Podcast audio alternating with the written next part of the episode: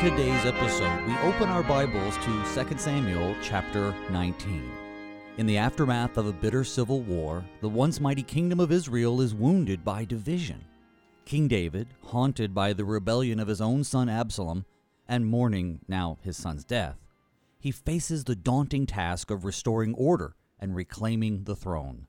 Alliances are tested and old wounds resurface as David seeks to reconcile with those who remain loyal and forgive those who betrayed him. Good morning and blessed Pentecost. Today is Thursday, July 6th, and you're listening to Thy Strong Word, where each weekday morning we explore the Holy Scriptures to which God bespeaks us righteous and nourishes our faith. I'm your host, Pastor Phil Booe of St. John Lutheran Church in Luverne, Minnesota. Thy Strong Word is made possible in part by a generous gift from the Lutheran Heritage Foundation. LHF translates, publishes, and distributes Lutheran books and materials that are Bible based and Christ centered and Reformation driven.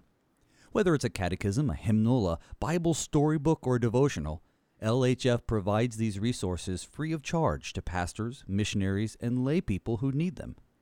To learn more about LHF and how you can partner with them in this vital mission work, visit their website at lhfmissions.org. That's lhfmissions.org.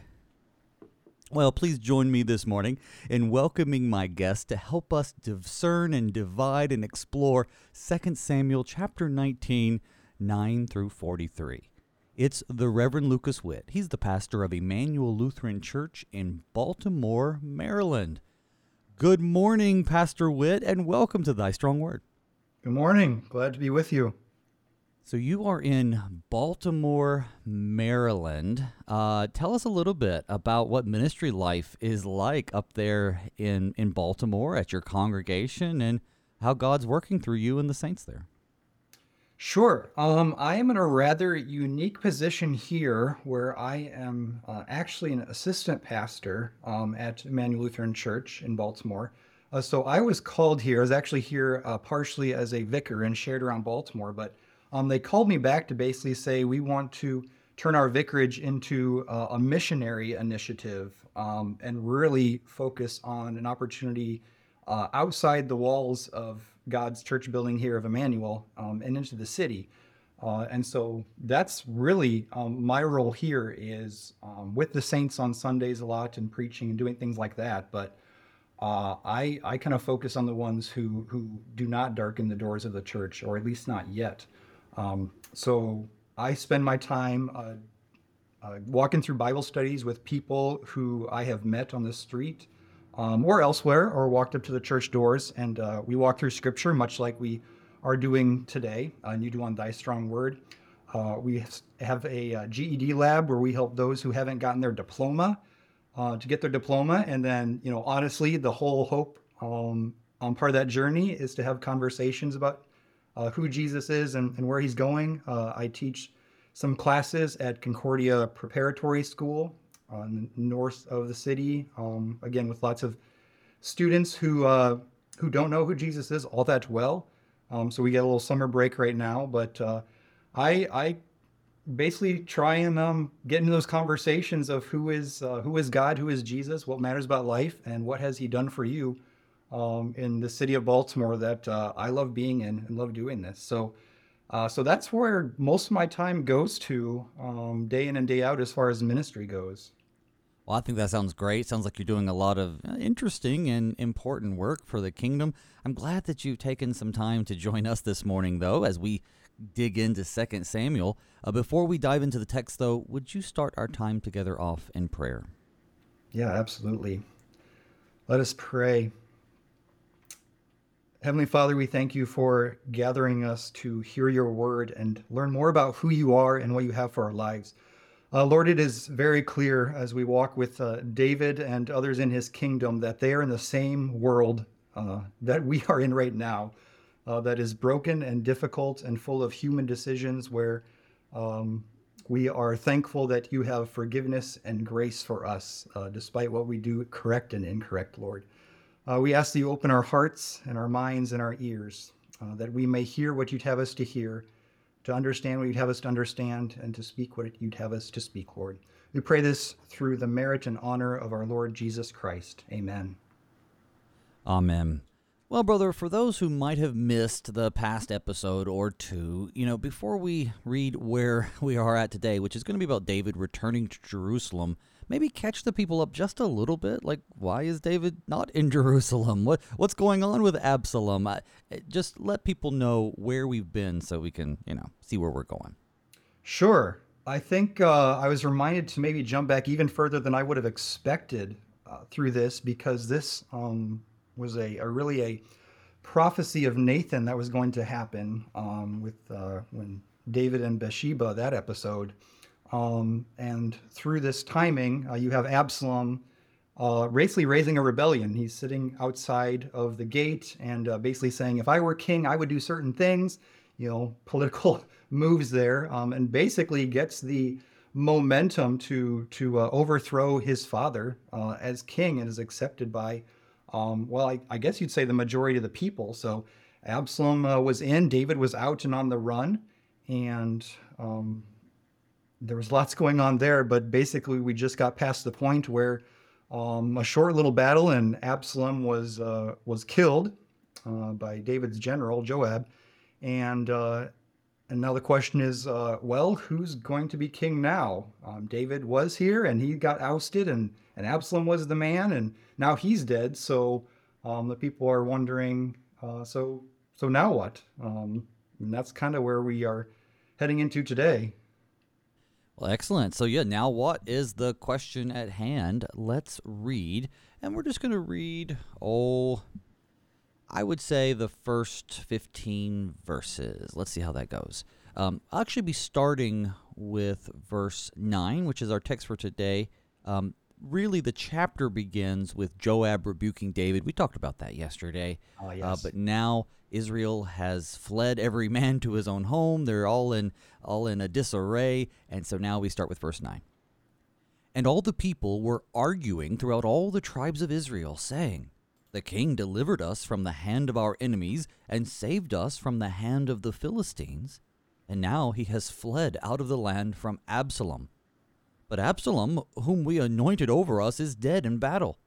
Now, therefore, why do you say nothing about bringing the king back? And King David sent this message to Zadok and Abiathar the priests Say to the elders of Judah, why should you be the last to bring the king back to his house when the word of all Israel has come to the king? You are my brothers, you are my bone and my flesh. Why then should you be the last to bring back the king? And say to Amasa, Are you not my bone and my flesh? God do so to me and more also if you are not commander of my army from now on in the place of Joab. And he swayed the heart of all the men of Judah as one man, so that they sent word to the king, Return, both you and all your servants. So the king came back to the Jordan, and Judah came to Gilgal to meet King, meet the king, and bring the king over the Jordan. All right, pausing there at the end of verse 15. So, yeah, David fled because of Absalom. They put Absalom in charge. Absalom's dead. David mourns the death of Absalom, his enemy. That makes Joab really mad. But now we have him still out there. The people say, Well, we want you back now. We want you back. And David's making some good political moves here. Uh, t- take us through this. What exactly is going on? Yeah. So, like you said yesterday, you went through, David was basically weeping in his corner, and uh, Joab said, "Hey, wake up! You know why why you caring more about your dead rebellious son than than us? Um, you know, you had people who who died for you and fought for you, um, and so you need to go reconcile with them." So I didn't quite go that far, but now, yeah, it's interesting. You have Israel, um, you know, the the majority of the the tribes um, who are basically looking to uh, to reconcile with him as well, and you see that's how it starts off is um, the ones who approach David uh, first off is is Israel, right, and the people of the ten tribes um, who basically say, you know, we we need to be having David come back and be be our king. Uh, so this gives David some um, some momentum and, and insight and and gumption to really send uh, the priests Zadok and Abiathar uh, to to Judah, you know, who again are, are his people, right?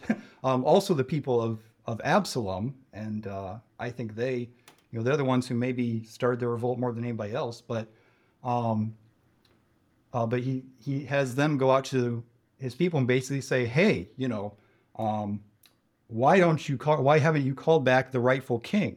Right? I am your bone and flesh. I'm of your people. Right? The tribe of Benjamin uh, and Judah." Um, and so he's basically making his his political pitch again to say, "I'm you know I'm the rightful king, um, and so you know I'm ready to come back. Why don't you bring me back?" And then uh, he makes a special pitch to uh, Amasa, um, who actually, again, maybe a smart political move here, was the general of Absalom's uh, army. So he was actually a rebel against him as well, and basically says, You are going to be the one uh, in charge of my army. It's not going to be Joab, who, if I'm not sure, I'm pretty sure is the one who killed my son, even though I told him not to. Um, but uh, you come back and and be part of this movement, and, and you will be my general. Um, is my oath to you. Uh, and so David gets that momentum. Um, the people of Judah rally around him, it says, as one man, um, tell him to return. And he comes back uh, over uh, uh, the same place, or at least a place near the same place that Joshua came over um, when when crossing into the Promised Land, right there by Gilgal. So whether that's another political move or a uh, a, a, providence uh, message from the Scripture writers and from God um, of of authority coming in, but uh, this is kind of the the overview of what happened uh, in those verses. They're up to verse 15 for how David went from being uh, being in his own corner to to crossing over the Jordan um, and back back headed towards Jerusalem as the king of of uh, of the of the United Kingdom again. Yeah, and it's it's interesting because David is a pretty savvy guy, and he's making these sort of political alliances. We we know that the northern and the southern, I guess, tribes at this point um, will eventually be the northern and the southern kingdoms when the kingdom is divided but the, they've had some animosity between each other. I mean, since the time of the judges, and so David always seems to be trying to win over, um, win over support, keep the kingdom unified. But it seems like him giving this this uh, I don't know this command over all the armies to Amasa, who's a pretty important guy for Judah. I, I think that kind of ends up backfiring for him. He really is he really is acting very hastily. I mean, even though he's a savvy guy, and this works because he sways the heart of all the men of Judah as one man, as you said. Um, you know, you sometimes you have to be you have to be careful. You have to think about the long game, and I don't know that he is. But it's it's an interesting situation on the ground because David um, is the is the rightful king. It's I think the audience as we read through these uh, accounts, we're kind of surprised that Absalom actually became king because I thought God's favor was on David. You know what I mean? Yeah, yeah. Um, and you know, maybe again, people have gone through the thinking back of, uh, well, we've had a king go down before, you know, with uh, with Saul, and so David was next. That seems like a bit of a stretch to me. I'd say um, there isn't much reason to say, you know, God is not with David, right? Uh, right. It's a reminder of just how how fickle I guess we are as people. um, uh, you know that sometimes we're always looking for uh, the next great thing. You know, Absalom had some great words, and I guess you know I'm I'm very good at kind of imagining how things could always be better. Um, you know, in in this world and with with people and myself, and so you know, what can I say? This uh, amidst the there's no thus saith the Lord um, right. in this chapter here, right? This this isn't one of those areas where um, you're going to find in the Book of Concord and uh, moments like that of of looking up doctrines. This is a lot of the uh, the narrative of there's lots of questioning and and struggle and just people doing what what people do. Um, uh, but yeah, to say um, how we got to this point is, right. is always well um, and, great to reflect on. Uh, great to reflect on in our own lives as well. Well, and yesterday we talked a little bit about how you know Joab is chastising the king for and you brought it up too. You know, hey, listen, these people died for you, and here you are mourning for our enemy, which of course is also his son. And there's a lot of Christological imagery in that passage. It's great. But here, though, we see that um, it's kind of the same thing. David is is in a way, in his attempts to unify the kingdom, which works temporarily, um, is kind of insulting people because Amasa was the general of of uh, of Absalom's army, right? That I mean, Absalom appointed him over the army because Joab was with David, and now he's basically saying, to unify us, I'm going to take our enemy general and make him now in charge in the place of Joab. But he appeals by this language, and this really stands out to me my bones, or my bone and my flesh, or my flesh and my bone. Um, it, to me, that takes me back to Genesis. Now, I yeah. realize this is just a way of talking about the, their tribal relationship or even their blood relationship, their kinsmanship. But isn't that just a, a fascinating phrase that really takes us back to the beginning?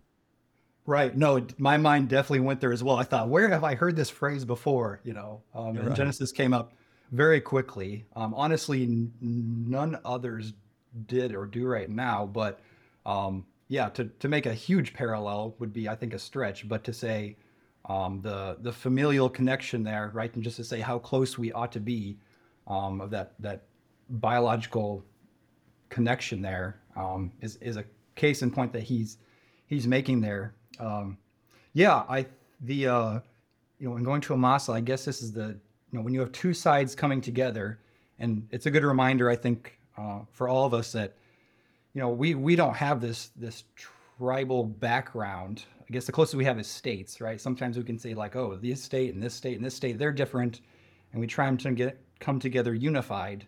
Um, and so the, there's still an allegiance to a tribe first before um, a united nation. Uh, I would say most of the time in Scripture, um, but you have this move of you know when you have a guy who you know in our context wins an election, right? Um, there, he can either say, "Hey, you're doing it my way."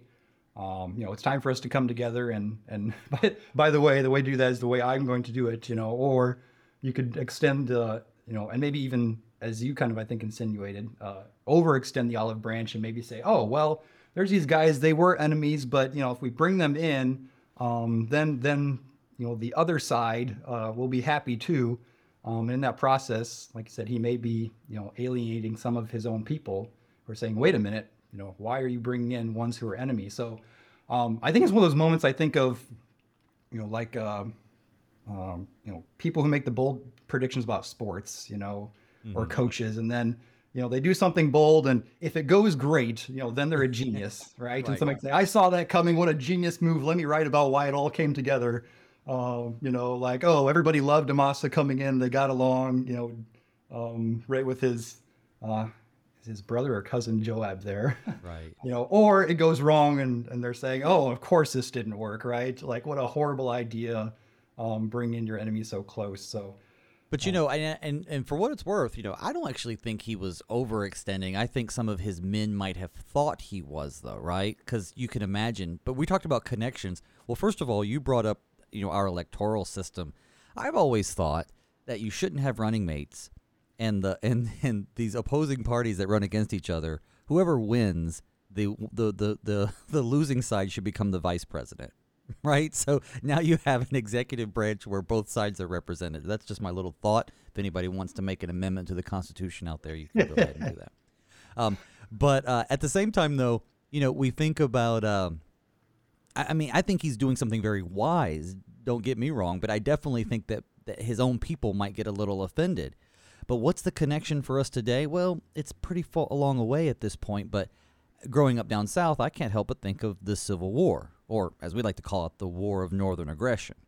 And the idea that that you know you had brothers fighting against brothers, right? So that's what's going on here. It's a civil war. It's it's not the Philistines, it's not the Canaanites, it's fellow Israelites, fellow uh, kinsmen, fellow tribesmen, and I, I think that's that's also what is the, I, I, I, the missing part for us when we understand this is that they they don't hate each other, but they're they're having to fight each other, and it's such a it's such a just a terrible situation. But I think the closest for us would be the Civil War, our Civil War.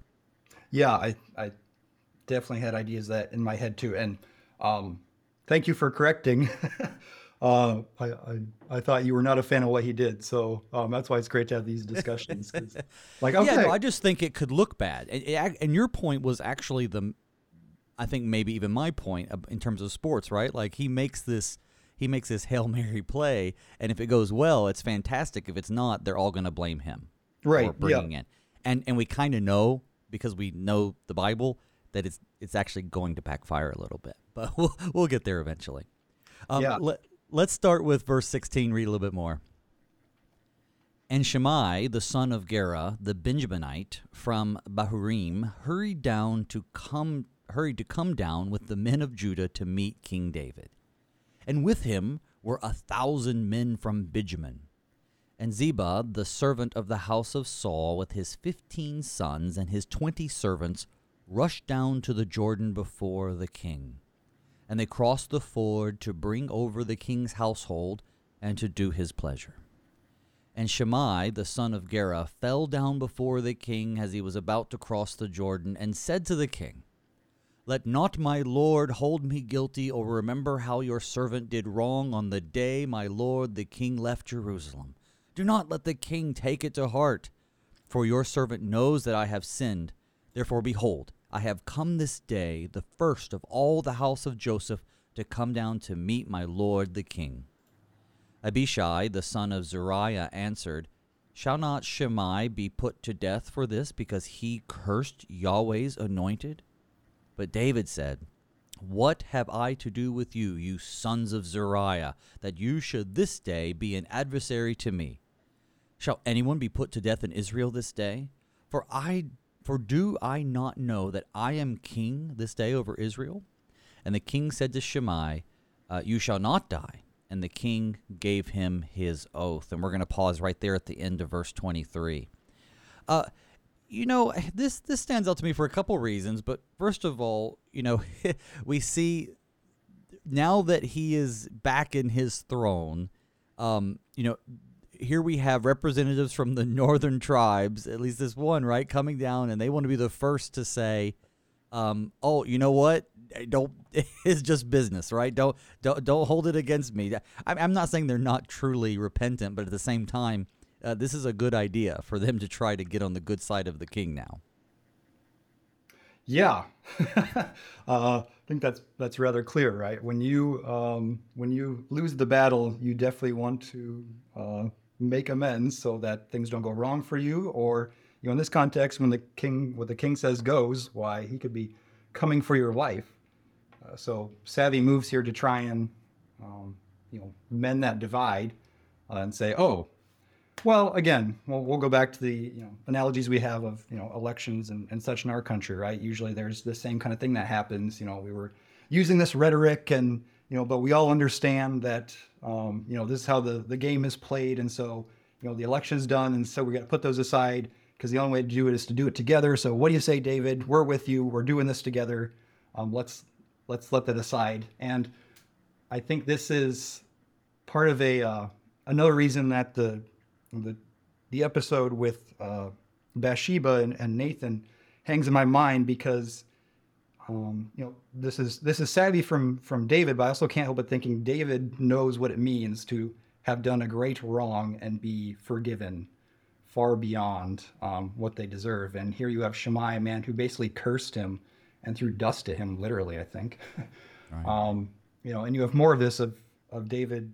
Um, I think being being savvy and saying, you know, let's get past this, and um, you know, and be be people who work together um, rather than being tit for tat, uh, but also being able to say, one who has been forgiven by by God Himself, um, that He also knows what it's like to to be in the wrong and be forgiven. So that can't help uh, but ring in my mind as we go through um, the rest of these accounts of of uh, what David's doing here. Yeah. Well, you know, he this guy Ziba, who's the I guess Saul's the servant of Saul's grandson Mephibosheth. Yeah, just trying to get that out there. So, you know, he's rushing down there to kind of get there before Mephibosheth does. I mean, Mephibosheth arrives in the very next verse after what we read. Um, but it seems like he's trying to get down there. He had some earlier lies about Mephibosheth back in chapter 16. It seems like maybe he was attempting to cover those up. I don't know. But um, but what I think is interesting too is that we have Abishai here, who's David's nephew. Um, and once again, and this is not the first time, you know, he's quick to say, okay, David, well, we need to punish these guys. We need to kill these guys. We need to execute these guys. Um, and David calls him uh, the son of Zeruiah, right? Which is a, a common thing that the, the, sons of Zeruiah is a common, I guess, derogatory name that David has given um, these particular people because they seem to be so, uh, so, so bloodthirsty all the time.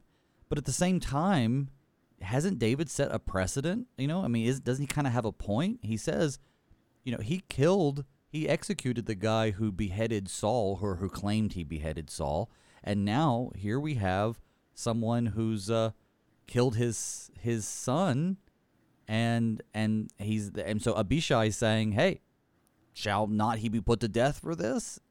And then David gets all mad at him. So I think that's kind of a interesting uh, connection there.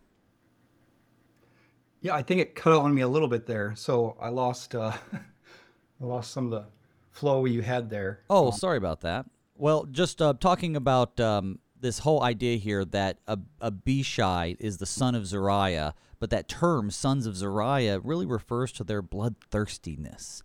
And David has already executed people for, um, you know, uh, doing something to the Lord's anointed. That guy who claimed that he had beheaded Saul um, mm. So, so you know, it seems like it's a, a reasonable request, but David isn't. He instead he seems to want to show forgiveness, and this is a, a character trait of David that we see. It's always in contrast to King Saul, where he is exercising mercy and forgiveness, but also metes out justice when necessary.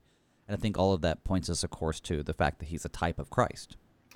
Yeah, um, I'm trying to think of a distinction there where, um, you know, the man who who killed the Lord's anointed before was a rather, I guess maybe I could call it a contained event. Um, maybe here David is, uh, you know, this is much more of a the nation is watching uh, type scenario there. So you're, you're right. That's it's a good, um, you know, what what an insight to say, hey, you've acted this way before, David, um, when doing something with the Lord's anointed. But uh, I, again, with in the spirit of what uh, David is trying to do um, in holding and bringing the nation together again and the tribes together.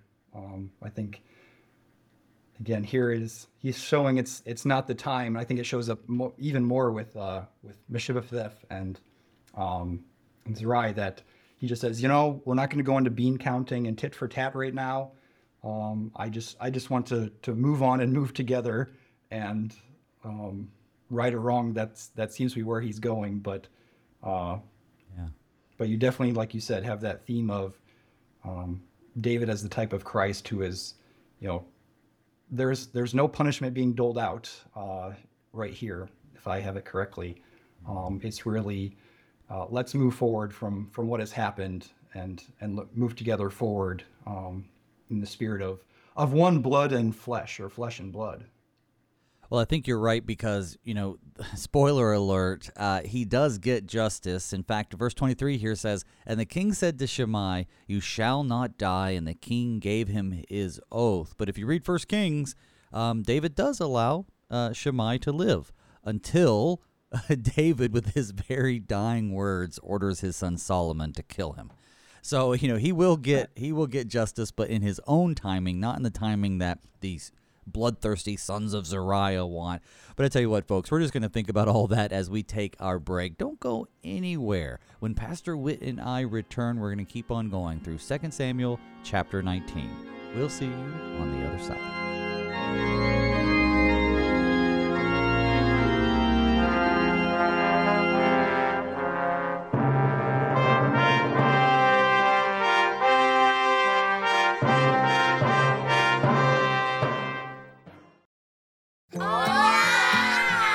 These are the voices of young Lutherans in Mexico City, children who are excited to learn more about their Savior, Jesus. But they need our help because good Lutheran books for kids in the Spanish language are in short supply in Mexico. To learn how you can help tell Spanish speaking kids everywhere about Jesus in a language they can understand, go to the Lutheran Heritage Foundation website at lhfmissions.org forward slash Juan 316.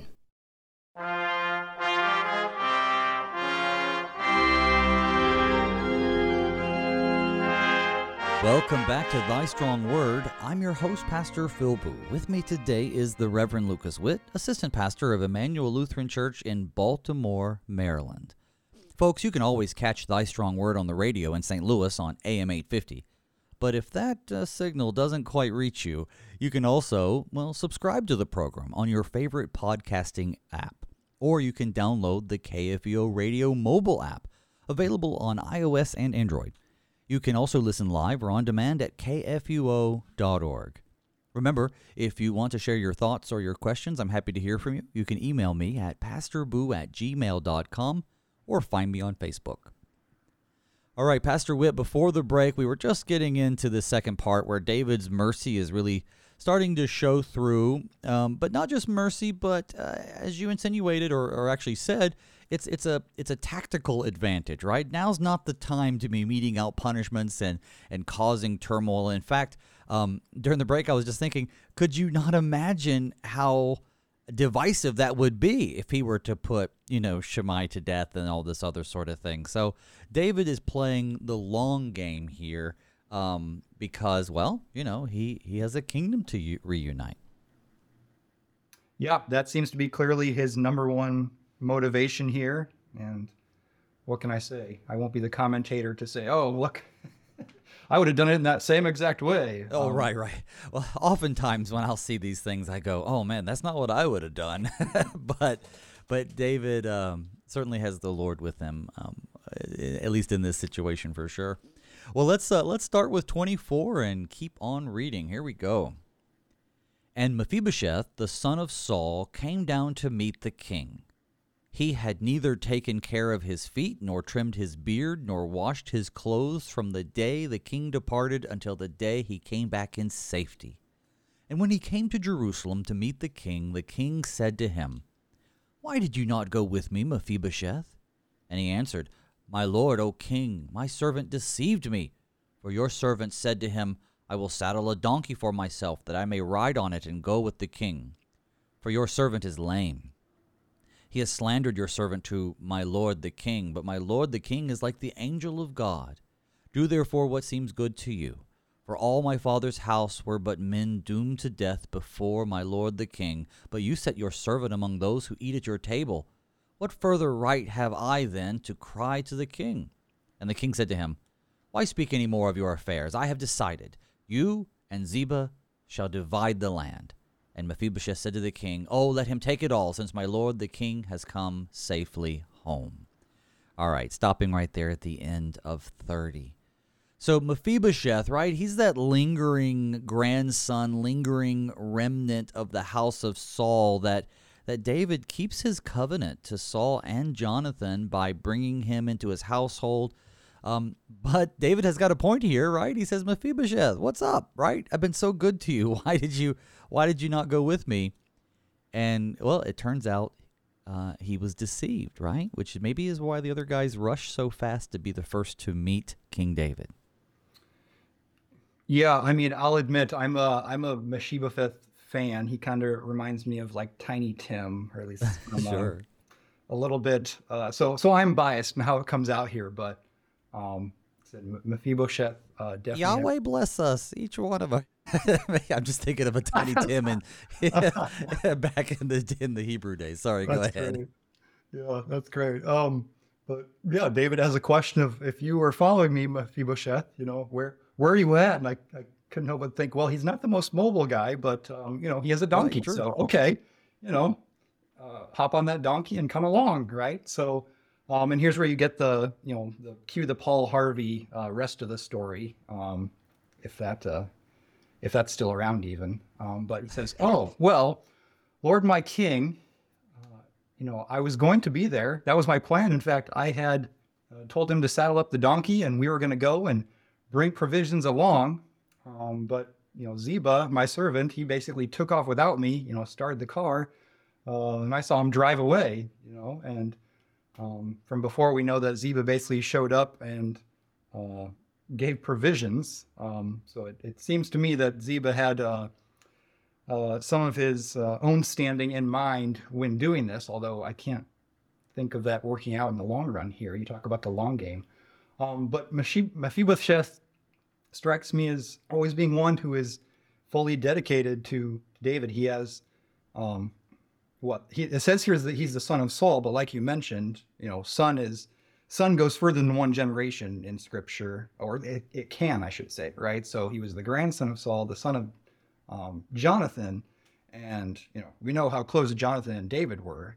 You know they were as close as friends can be, right? As far as um, caring for one another and doing anything for one another uh, in their brotherly love. So, um, so Mephibosheth seems to have that same that same loyalty, and I think uh, the hint of how he just looks so unkempt, uh, which I, I've always meant to look deeper into this, but but the bottom line, when your beard is unkempt and your feet aren't taken care of, and you know you look like a scraggly mess, it's you know to me, um, you know it's like a sackcloth and ashes type language, right? And I look David, I have been mourning.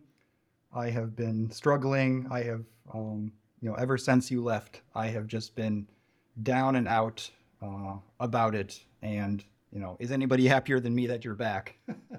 um, well, you know what? And I think what's interesting about the description of how he's mourned, right? Because you can't fake it. You can't fake unkempt feet and non-trimmed beard or I mean I there's no could, beard extensions to put on. Right. I mean you could probably fake the dirty clothes, but the point is, you know, I think this is proof not that he's not he not that he planned it that way, but I think David would look at this and go, obviously he's been in mourning. These are these are ways that people will show their mourning. We might we might even call it depression, right? We think about people who suffer from depression and they just it's they they don't do anything. And um, so we we see here that yeah, he was in mourning and he's got the he's got the the the bodily ways to show it.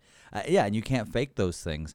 And again, you know, now now having a little bit more context, I think about Ziba, who was the deceiver, uh, rushing to go see David first and um, isn't that kind of the case? When I used to do, uh, when I used to work in private security and other things, and I worked for a, a special police firm for a while, and it, it, was whenever you would interact with people who, uh, uh, say, had a fight or whatever, um, they would rush to be the first to press charges because they wanted to be the complainant. They wanted to be the first ones because it always seems like the person who's countercharging is just uh, is just doing it as retaliatory. And, and that's what I see here. He's like, if I can get in good with the king, this is Ziba, then when when Mephibosheth shows up, then maybe he won't believe him because look at how honorable I was and bowing prostrate to the ground and all this other kind of stuff. Um, yeah, so I, I, it also reminds me of that old adage.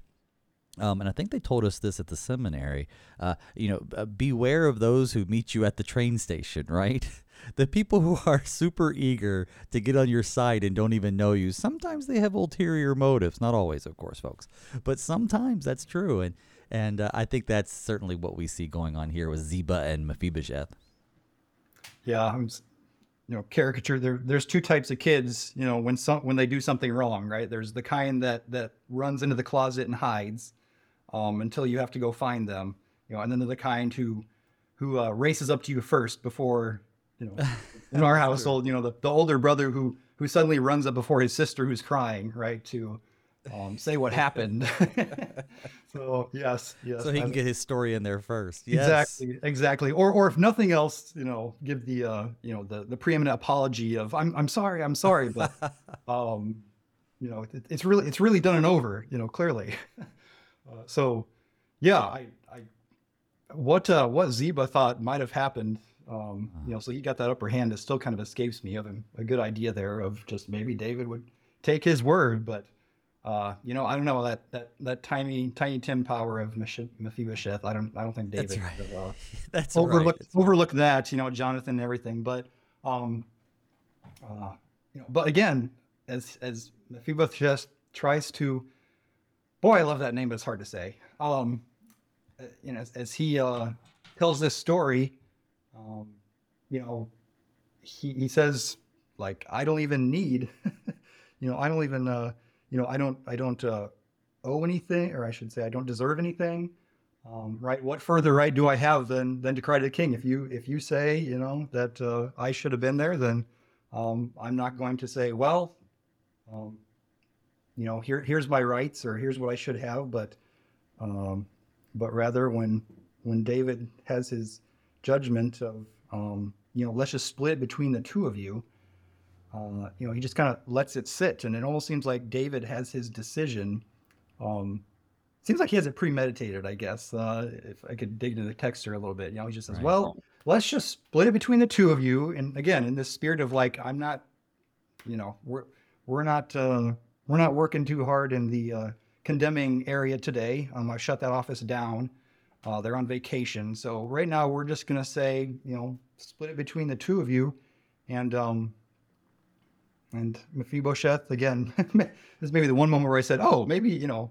The guilty one sometimes says, "Okay, that's good enough, right? Um, okay, I'll take that." But uh, Well, but you bring up a really good point that it hadn't occurred to me until you brought it up, and that is that yes, Mephibosheth has come. We assume that David's going to take Mephibosheth's word, and so you would expect the reader or the hearer would expect that David's going to punish Ziba for his deception early on of Mephibosheth and kind of his crocodile tears or maybe they were genuine but but just you know kind of rushing there before Mephibosheth to get to the king. It seems just a little shady but instead as you pointed out he uh he pulls a King Solomon doesn't he? Right? You know maybe maybe he passed down a little bit uh, of wisdom down to his son.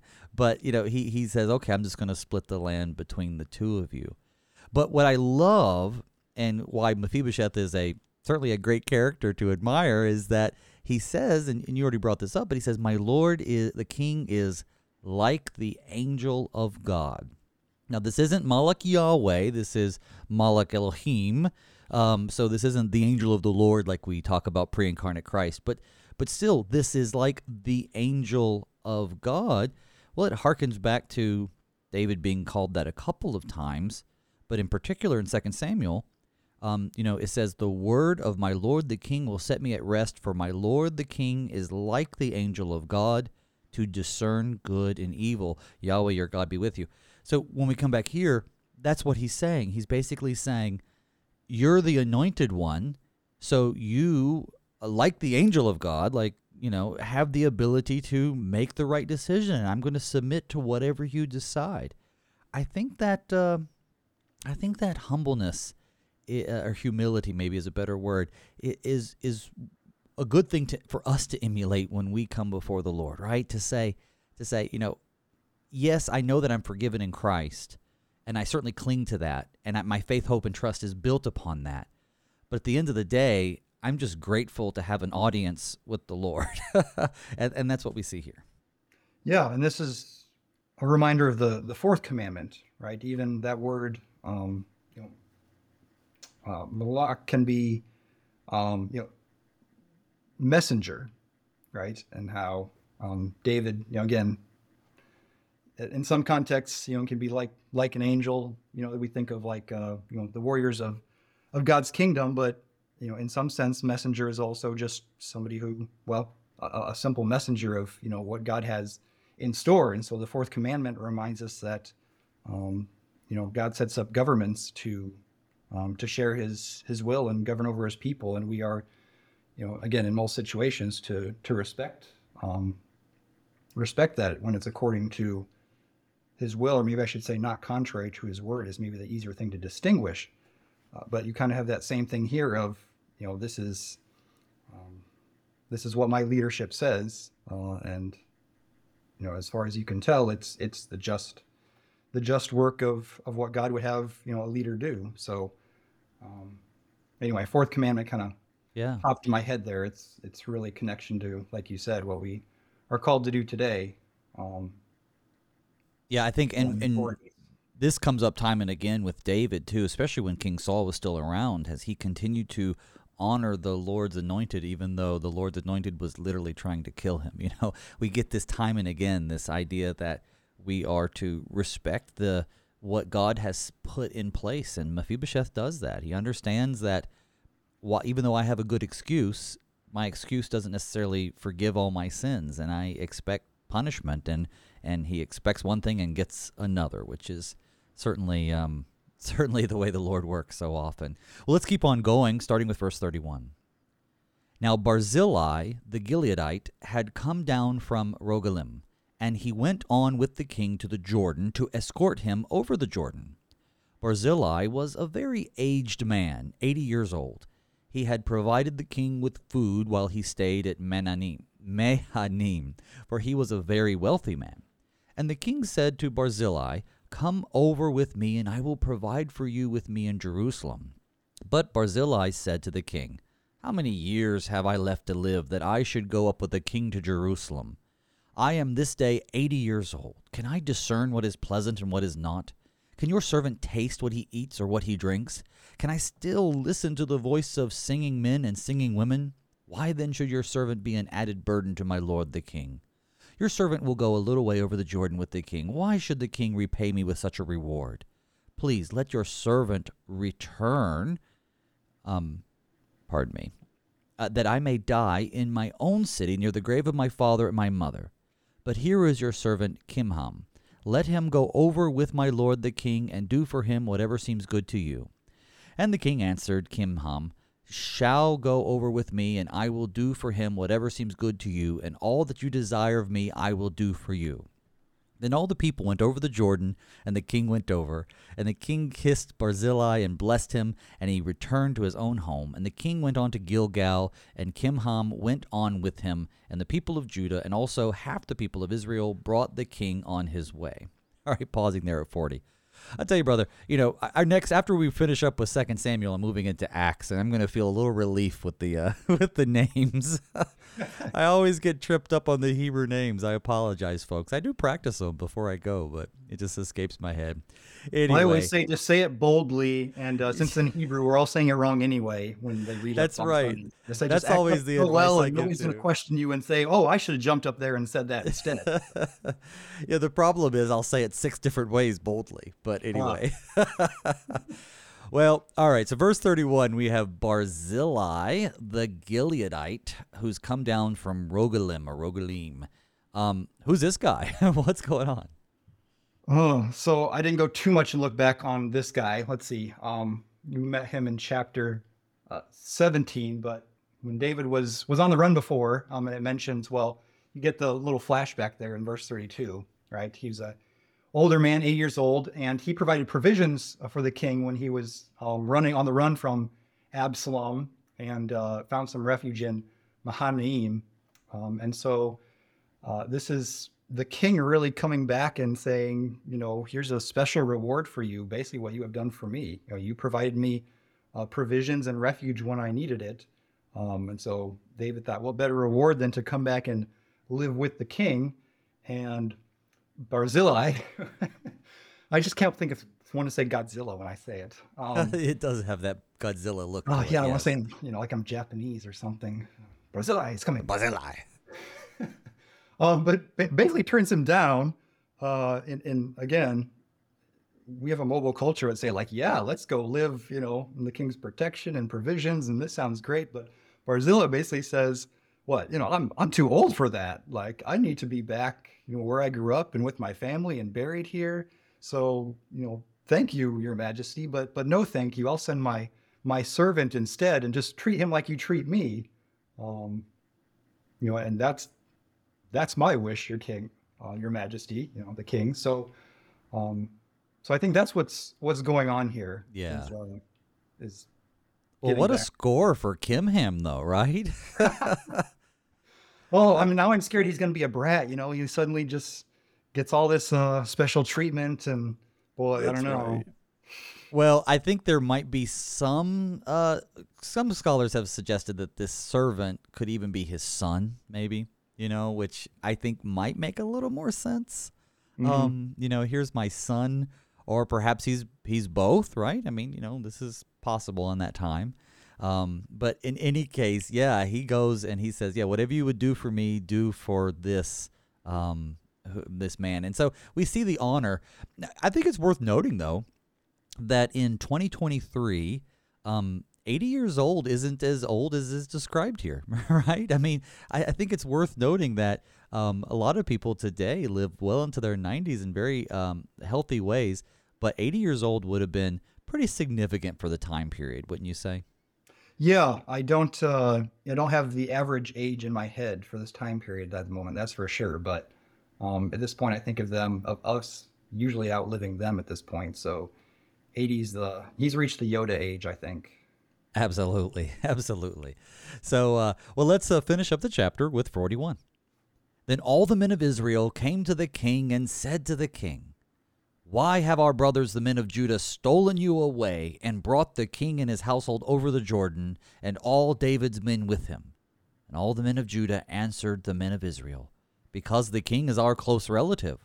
Why then are you angry over this matter? Have we eaten at all at the king's expense, or has he given us any gift?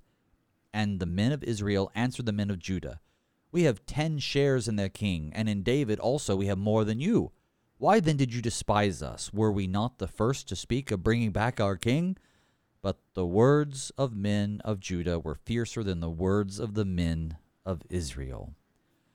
Wow, what a what a kind of what a what a anticlimactic but also kind of depressing way to end this chapter, but that that is how it ends. They're they're fighting. Yeah, David's actions have not brought uh, peace and prosperity to the, the galaxy, have they, at the moment?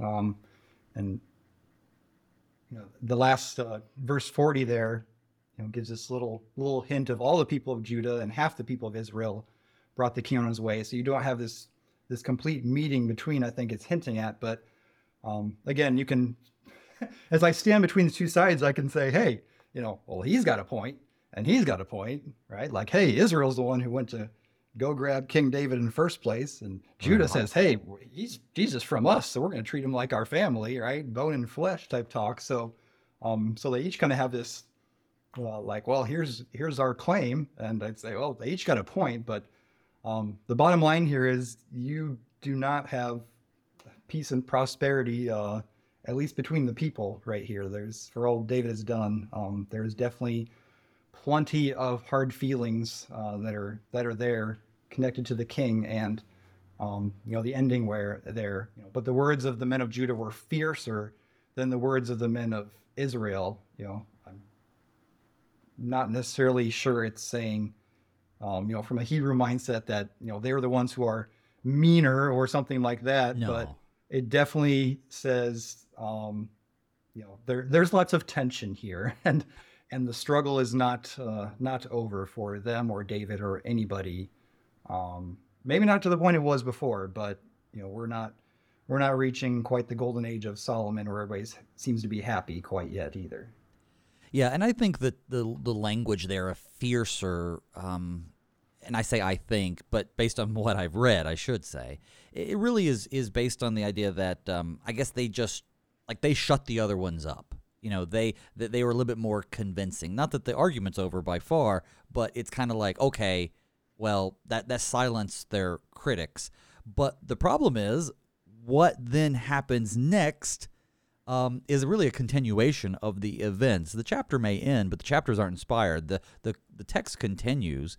Um, and I'm just going to read into it a little bit. Now, there happened to be there a worthless man whose name was Sheba, the son of Bir- Bichri, a Benjaminite, and he blew the trumpet and said, now, I'm not going to tell you what he said because we're going to talk about that next time. But basically, as they're arguing, some guy grabs a trumpet and blasts it and says, Hey, everybody, listen to me. Um, and well, what happens next is it basically starts a battle, but we're going to get to that next time. We've come to the end of our time together, but uh, I do want to thank my guest this morning, the Reverend Lucas Witt. He's the assistant pastor at Immanuel Lutheran Church in Baltimore, Maryland. Pastor Witt, thanks for being on the show. I hope to have you back soon. What a joy to bring David back today. Thank you. Thank you, brother. Uh, tomorrow, folks, when we come back, we actually have another special free text First Friday.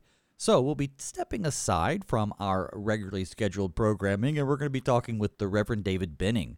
Pastor Benning and I will be discussing Matthew 18 and all things Christian reconciliation, so don't miss it.